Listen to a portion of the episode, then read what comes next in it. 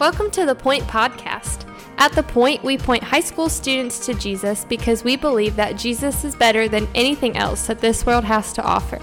We hope that this podcast is an encouragement to you in your walk with Christ, but that it does not replace the time you're already spending with the Lord.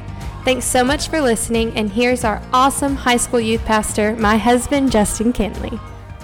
So, thank you today for checking in to the Point Podcast. And I do want to uh, apologize. I guess it's been a few days since we got an episode out. And uh, I don't know if it's good to say that I've been impressed with myself. Um, I guess that's not a good thing to say, but I am kind of proud of myself for not letting many days like that slip by. Uh, but I do apologize. The last few days have been kind of crazy. And so, getting a podcast episode out, um, I do apologize for that. But hopefully, now we're going to get back in the swing of continually to walk through.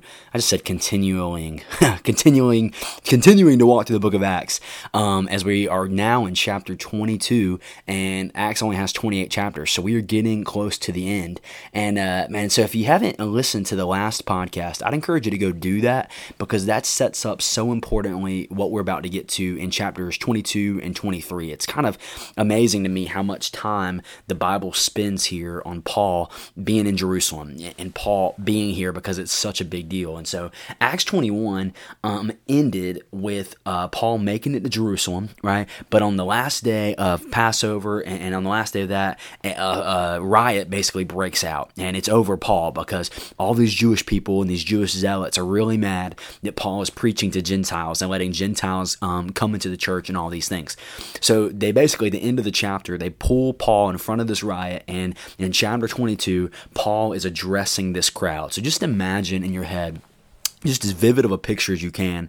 Um, Paul was sitting here about to be preaching, um, about to be proclaiming and defending himself, and there is a riot of angry Jewish people around him. So that is the scene. So let's read. Uh, we're going to read one through twenty-one today, but we're going to read one through four, um, or excuse me, one through five to start off, and we'll we'll get to the next one. So it says, "Brothers and fathers, this is Paul talking. It says, listen now to my defense before you." And when they heard that he was addressing them in the Hebrew language, they became even quieter.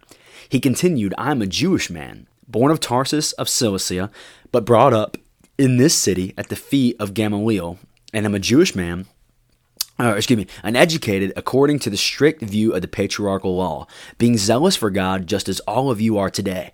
I persecuted this way to the death, binding and putting both men and women in jail, as both the high priest and the whole council of elders can testify about me. After I received letters from to the brothers, I traveled to Jerusalem or to Damascus to bring those who were prisoners there to be punished in Jerusalem. And so, what you're seeing the setup there in those first five verses is Paul's testimony, right? Paul Paul is beginning to say, hey, this is who I was before Christ. But look at what Paul begins to do in verses 6 through 21. He is describing the events of Acts chapter 9. So I'd encourage you, if you want to, go back and listen to the podcast on Acts chapter 9 or go back and read it because this is what Paul is about to describe. He says in verse 6 As I was traveling near Damascus, about noon, an intense light from heaven suddenly flashed around me.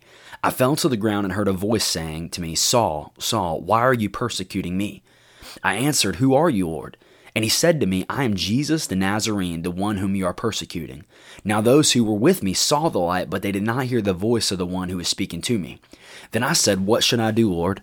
And the Lord told me, Get up and go to Damascus, and there you will be told about everything that is assigned for you to do. Since I couldn't see because of the brightness of that light, I was led by hand by those who were with me and came into Damascus. Someone named Ananias, a devout man according to the law, having a good reputation with all the Jews residing there, came up and stood by me and said, Brother Saul, regain your sight. And in that very hour I looked up and saw him. Then he said, The God of our fathers has appointed you to know his will, to see the righteous one, and to hear the sound of his voice. For you will be a witness for him to all the people of what you have seen and heard. And now, why delay? Get up and be baptized and wash your sins by calling on his name. After I came back to Jerusalem and was praying in the temple complex, I went into a visionary state and saw him telling me, Hurry and get out of Jerusalem quickly because they will not accept your testimony about me. But I said, Lord, they know that in the synagogue after synagogue I had those who believed in you imprisoned and beaten. And when the blood of your witness Stephen was being shed, I was standing by and approving, and I guarded the clothes of those who killed him. Then he said to me, Go, because I will send you far away to the Gentiles. So, what is so cool here?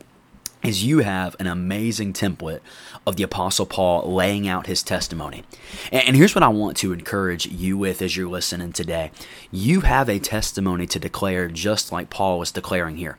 I mean, the template for Paul is so simple. He says, Hey guys, in verses 1 through 5, this is who I was before Jesus. Right? There was a life of me before Christ, but then Jesus showed up in my life. And verses 6 through 21 is what happened to me after I met Jesus. And here's what I would encourage you with is your story is exactly the same. Here, here's our statement for the day.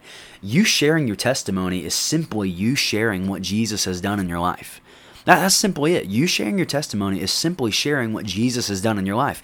Um, just like all of history, we define it as BC and AD, right? Before Christ and after domain. There, there is a BC and an AD in your life. That there is your life before Christ, there is your life after Christ. I know, I know my life, man, I, I grew up in church, and so I, I never really had, you know, issues of like drugs and sex and alcohol and all that stuff. Like, I just, I never was around those things because I gave my life to the Lord when I was 12 years old.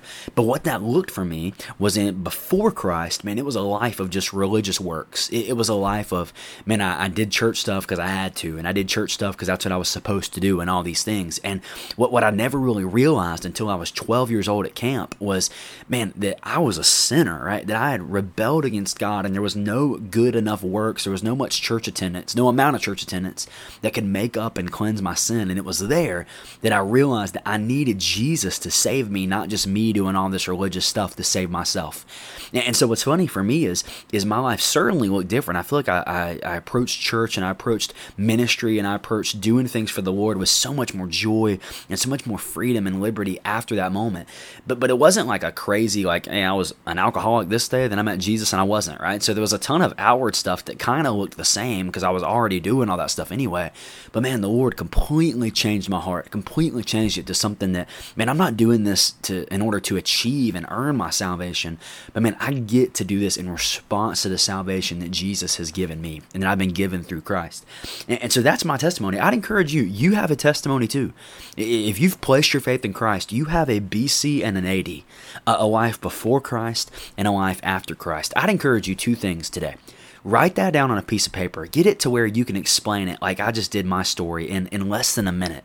And you can tell someone, this is who I was before Jesus, this is who I am after Jesus. And then once you formulate that in your head, take time today, and I'd encourage you to find someone that you can share that with.